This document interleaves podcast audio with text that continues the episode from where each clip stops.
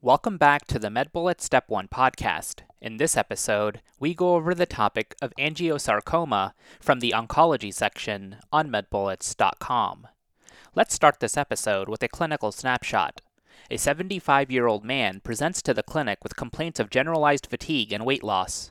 He states that over the past three years, he lost a total of 15 pounds without changes to his diet or his exercise. He notes that he can no longer complete his daily two mile walks because he would get extremely tired halfway. Laboratory studies revealed mild normocytic anemia and mild elevations in transaminases. Physical examination reveals moderate tenderness to palpation at the right upper quadrant. This is a case of angiosarcoma. Let's now get into the topic. Let's start with an introduction about this topic. In terms of an overview, hepatic angiosarcoma is a rare, high grade malignant vascular neoplasm. In terms of its epidemiology and incidence, it's the most common sarcoma arising in the liver. Between 0.1 and 2% of all primary tumors in the liver are angiosarcomas. With respect to the demographics, this occurs in older patients, usually greater than 60 years of age. It is more common in men. Risk factors include vinyl chloride, arsenic, anabolic steroids, radiation, and thorium dioxide. Vinyl chloride is used to make polyvinyl chloride or PVC pipes, wire coatings, plastic kitchenware, and insulation. In terms of the pathogenesis, majority of cases are of unknown etiology. However, this condition does involve malignant neoplasm of endothelial cells that line the walls of the blood vessels of lymphatic vessels. As a result of this, they can easily metastasize to distant sites. Common sites of metastasis include the spleen, lymph nodes, lung, bone, and the adrenals. The main associated condition of angiosarcoma is secondary Budd-Chiari syndrome. This involves thrombosis of the hepatic vein that drains the liver. This occurs due to compression of the veins by the angiosarcoma. With respect to the prognosis, this condition has a very poor prognosis as the diagnosis is often very late in the disease process. The mean survival time is 5 months. Let's now discuss the clinical presentation, including symptoms and physical exam findings of angiosarcoma. Symptoms include weight loss, jaundice, weakness, and right upper quadrant or epigastric pain that is constant and dull. Physical exam findings would include hepatomegaly, palpable mass, and distension due to ascites.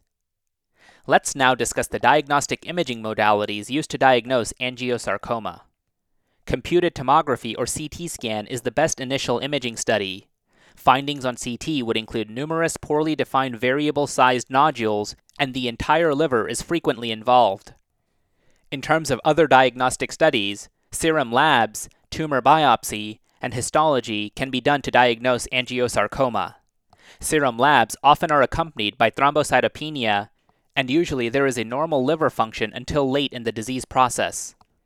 Tumor biopsy involves immunostaining that is positive for vascular markers. These include ERG transcription factor, CD31, CD34, and factor VIII antigen. Histology would show grossly hemorrhagic and necrotic tissue. The tumor is composed of pleomorphic spindle or epithelioid cells, often with bizarre or multinucleated forms and mitosis. In terms of a differential diagnosis, the two main differentials to consider here are hepatocellular carcinoma and cholangiocarcinoma. The histology on hepatocellular carcinoma appears as hepatocytes with differing degree of differentiation. In cholangiocarcinoma, the laboratory studies often reveal a cholestatic pattern. Let's now discuss the treatment of angiosarcoma. Medical treatment involves adjuvant chemotherapy as needed. Surgical and interventional therapy include partial or complete hepatectomy, depending on the presentation or location of the tumor, and liver transplantation because of the high recurrence rate. And finally, in terms of complications, the two main complications of angiosarcoma are liver failure and intra-abdominal bleeding secondary to liver rupture. Okay, so now that we've gone over the major points about this topic, let's go over a few questions to apply the information and get a sense of how this topic has been tested on past exams. First question A 65 year old man comes to the clinic complaining of abdominal pain for the past two months. He describes the pain as a dull, aching 6 out of 10 pain that is diffuse but worse in the right upper quadrant or RUQ. His past medical history is significant for diabetes controlled with metformin and a cholecystectomy 10 years ago. He reports fatigue and a 10 pound weight loss over the past month that he attributes to poor appetite. He denies fever, nausea or vomiting, palpitations, chest pain, or bowel changes. Physical examination is significant for mild scleral icterus and tenderness at the RUQ. Further workup reveals a high grade malignant vascular neoplasm of the liver. What relevant detail would you expect to find in this patient's history? 1. Chronic alcohol abuse. 2. Heavy ingestion of acetaminophen. 3. Infection with hepatitis B virus. 4. Obesity. Or 5. Prior occupation in a chemical plastics manufacturing facility.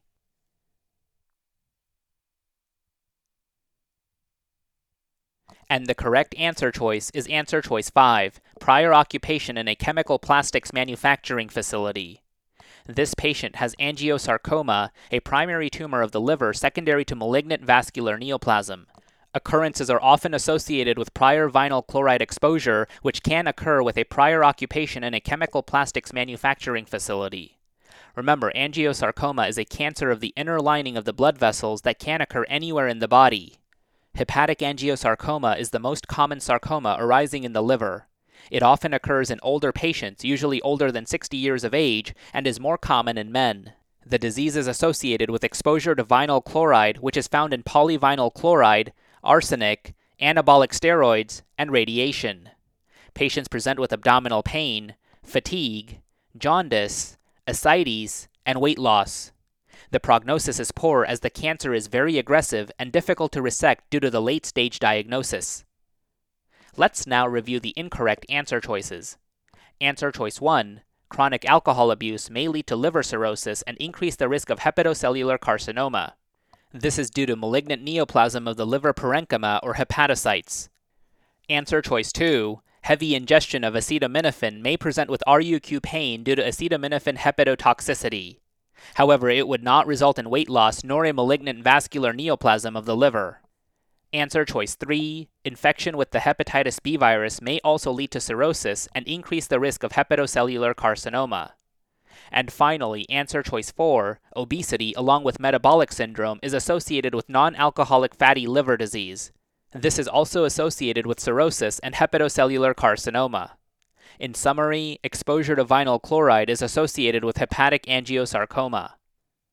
Next question. A 58 year old woman with a history of breast cancer, coronary artery disease, gastroesophageal reflux, and diabetes mellitus is diagnosed with angiosarcoma. Which of the following most likely predisposed her to this condition? 1. Inherited dysfunction of a DNA repair protein. 2. History of exposure to asbestos. 3. History of chemotherapy. 4. History of mastectomy with lymph node dissection. Or 5. Hereditary disorder.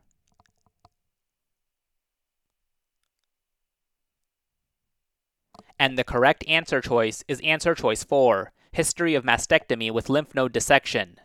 Axillary lymph node dissection is associated with development of chronic lymphedema, an important risk factor for developing angiosarcoma or lymphangiosarcoma. Remember, lymphangiosarcoma is a rare malignant tumor arising from or resembling constituents of blood vessels.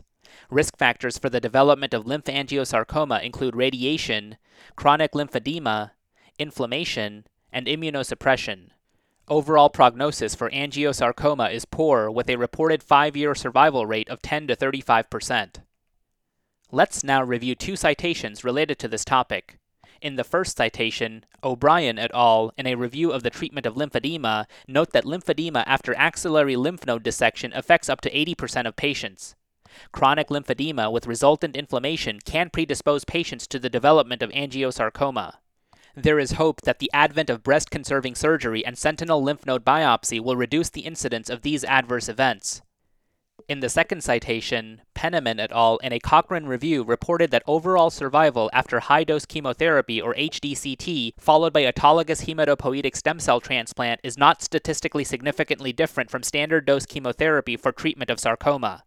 The authors recommend against these high burden treatments. Let's now review the incorrect answer choices.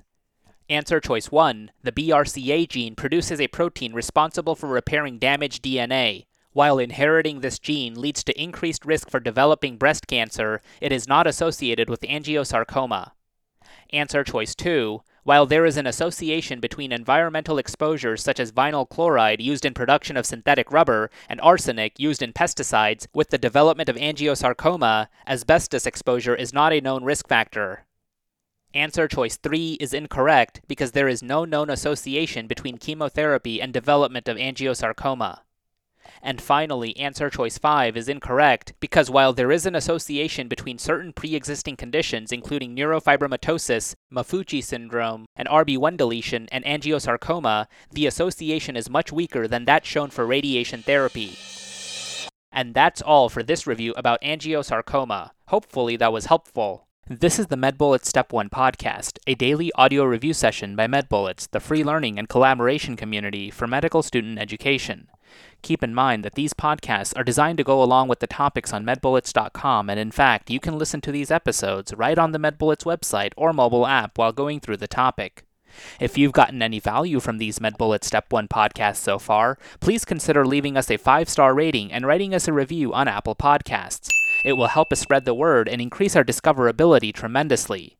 Also, if you are not already, be sure to follow MedBullets on Facebook, Instagram, and Twitter for daily high yield content. Thanks for tuning in. We'll see you all tomorrow, right here on the MedBullets Step 1 podcast.